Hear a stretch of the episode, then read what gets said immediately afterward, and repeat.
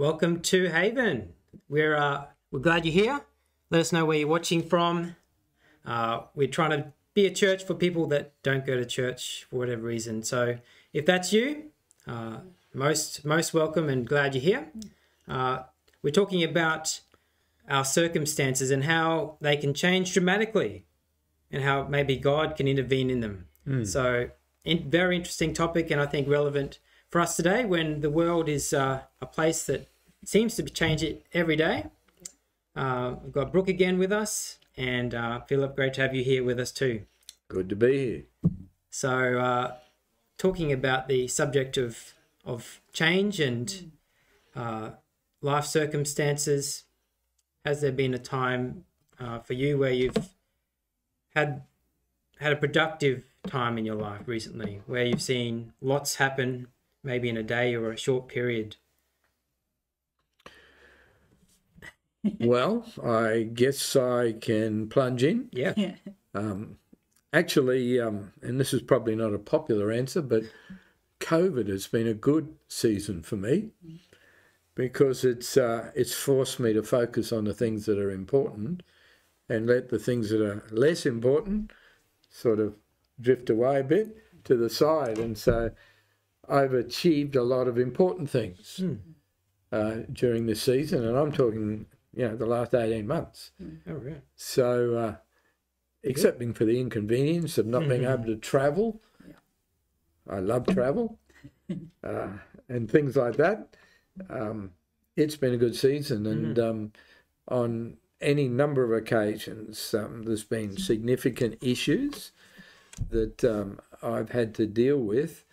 Um, I'm involved in a mentoring program around Australia and overseas, and uh, because we have um, been so focused on some of these situations, there have been quite a number of occasions when, in just a day of time, circumstances that seemed incredibly complex were turned around, unravelled. Yeah.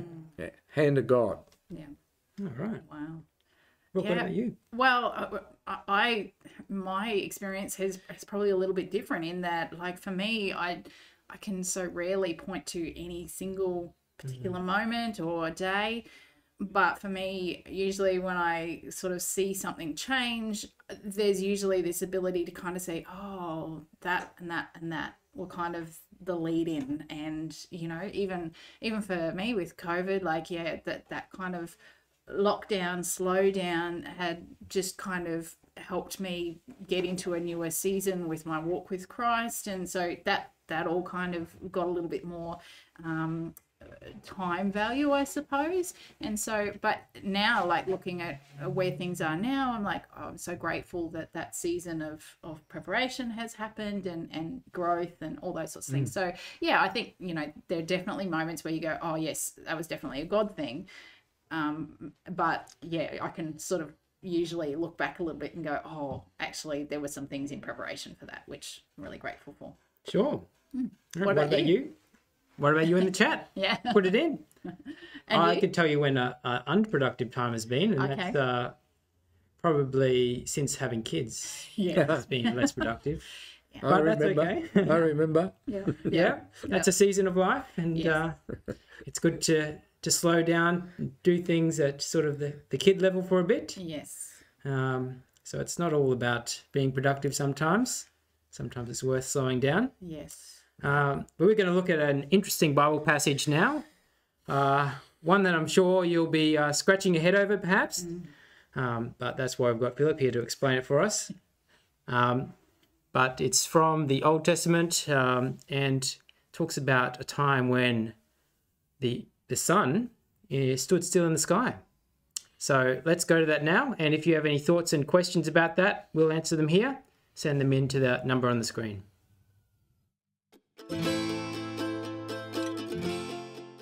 Now Adonai Adonizedek, king of Jerusalem, heard that Joshua had taken Ai and totally destroyed it, doing to Ai and its king as he had done to Jericho and its king, and that the people of Gibeon had made a treaty of peace with Israel and had become their allies.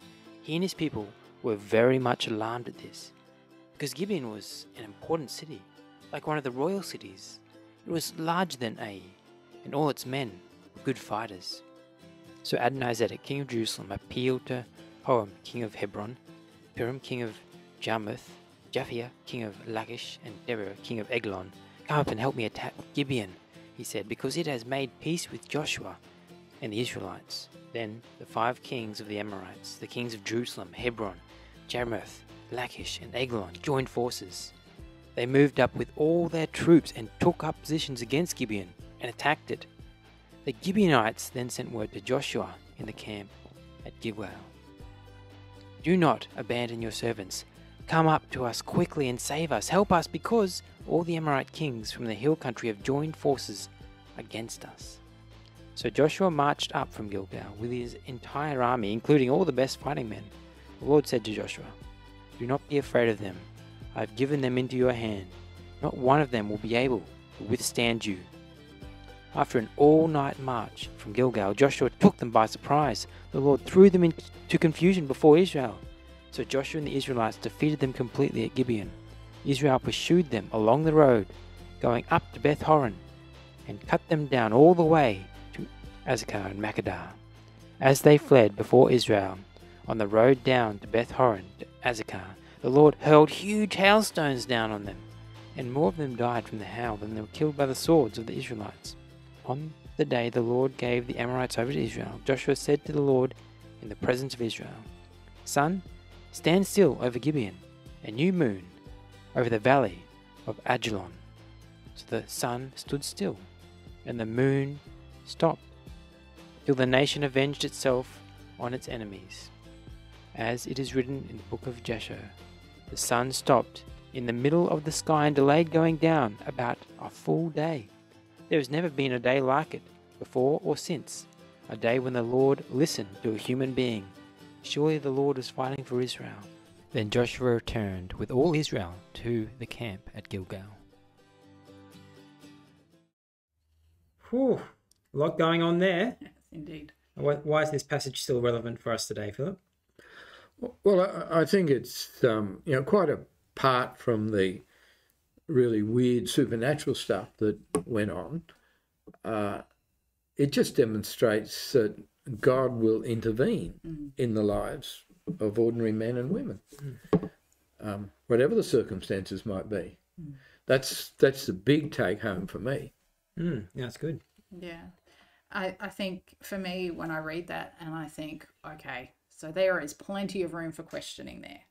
There's plenty of room for going, what on earth happened? What is going on? And I think that um, scientific minds will really um, latch on here and go, hang on a second, there's a lot that I want answers to. And I think what's one, one of the most amazing things is that God is able to take our questions and when we look at those questions with faith and we go okay well god is holy and he cares and he's looking to to help me um, understand him understand you know his creation all those sorts of things. It's actually a beautiful journey instead of a how can this possibly be and leading us away from him? Actually it can lead us deeper in. And so when we have those questions and we're looking at it with the god help me understand i think that positions us very differently would you say Hmm. Yeah. Yeah, I think you're right, Brooke. I think, though, a trap is to try and always get to the bottom of Yeah. the explanation and miss, uh, you know, the real issue. yeah And the real issue is what I said at Yes. the beginning that God will intervene yeah uh, in the lives of ordinary men and women, Mm. quite apart from trying to get your head around the. Mm. Yeah, it. We got to admit it. It's weird. yeah Yeah. It's weird. yeah but it can be arguably Mhm.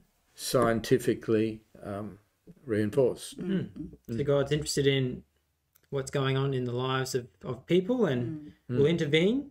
Yep. Um, so, have you ever seen a situation, maybe not this dramatic, but a situation where God has intervened and changed things dramatically? Oh, absolutely, absolutely. Like, do you want to hear about yeah, one? please. Okay. well, um, I, I spoke about it earlier in the church service that preceded this uh, table talk. Um, you know, the day that my wife and I got married, we got married on the 22nd of February 1972, which is also the day that uh, a cyclone crossed the coast, uh, crossed Redcliffe, where we were living. And uh, all the predictions were that it was going to be an incredibly destructive storm. Um, and uh, as I talked uh, about earlier, we uh, we prayed about it. We you know we believe prayer changes things, and so we just said to God, "This is a big day for us. There's a lot of stuff going on in other people's lives, but could you just pay attention to us?" And uh, let this wedding go ahead, and the storm petered out.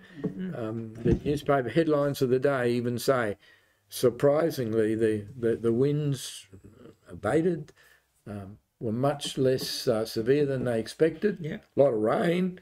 I remember it just rained and rained and rained, but um, the cyclone was pretty well a non event.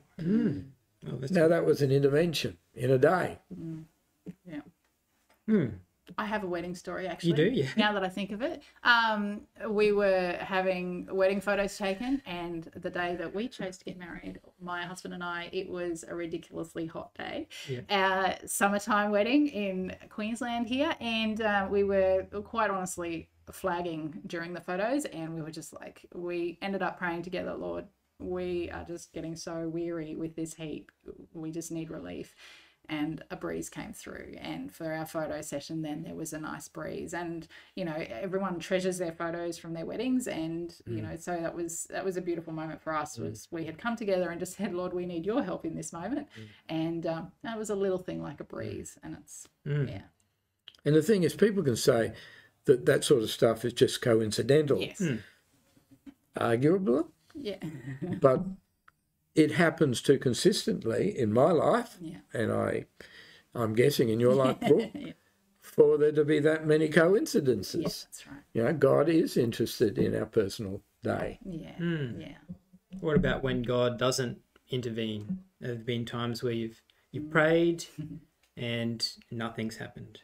So, what are you asking? Oh, what do we do? What what's our response there? Yeah. So I imagine there's times for you as well that Yeah. Oh, definitely. nothing's happened. Definitely. Um, I mean, I've lived a lot more life than you guys, and uh, I've I've learned just to wait. Um, you know, when it doesn't happen, when I don't get that intervention, you know, faith plays an enormous part in living a peaceful kind of life. And I've just learned over a long period of time now that if it doesn't happen the way I want, um, to trust God and just wait.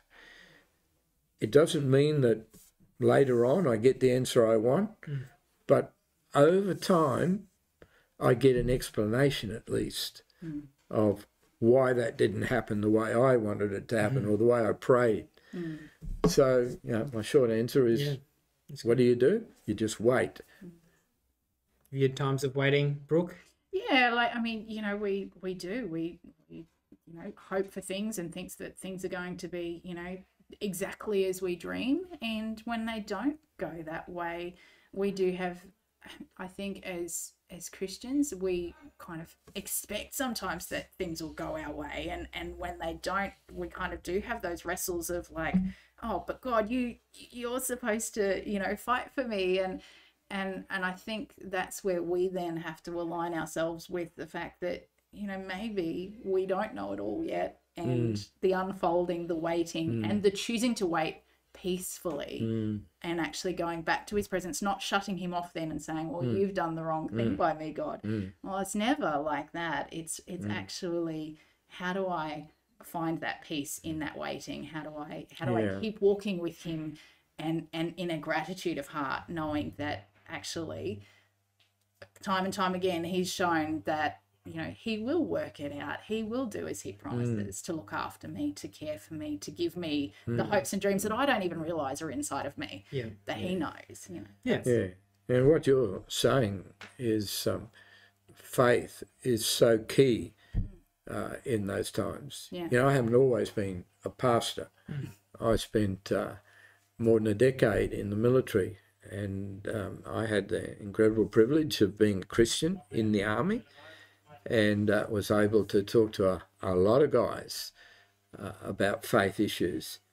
And the big difference I noticed was when things didn't go right for them, there was a lot of turmoil, there was a lot of angst, and they were always attracted to the fact that uh, I could just relax mm. and say, I don't get this, God, mm. but I trust you anyway. Mm. And sooner or later, I'll understand. Um, and it was an attraction because I had quite a number of guys over the years I was in the army come to me and say, How can you just accept that? Well, because God's in control and I just believe that. Yeah. Mm. And you've seen I don't have to have all the answers. Yeah. Whereas a lot of folk who are outside of faith have always got to have an answer for it. Mm. And that just messes with your head. Yeah, I guess just going to God just to try if it works sort of thing is probably quite a common thing. And then if they don't get the response they're looking for, I'll give up on God and oh, woe is me sort of Yeah, response. yeah. But you're saying it's more of a, a journey, a relationship, a, a coming to understand over time rather than just a quick quick fix. Let's go to God for a quick answer. Yeah. Yeah. Yes, it is. Yeah. Mm.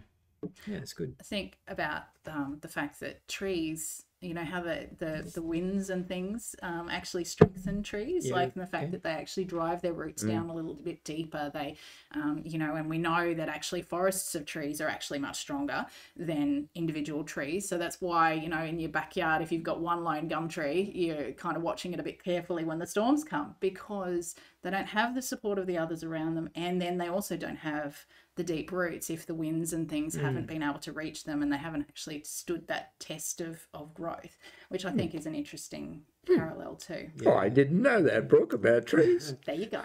Oh, great. Good metaphor, Brooke. But we used to we used to dramatic change in life. We've become used to it with COVID nineteen lockdowns.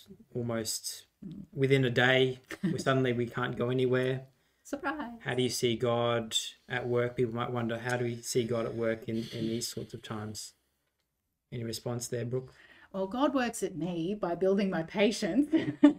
Because I like, we don't necessarily do a lot. We don't necessarily go everywhere and all that sort of stuff. But it's funny how just simply having that kind of blanket of this is the requirement at the moment. Isn't it interesting how our how nature rises up and goes, oh, but I just want to. I,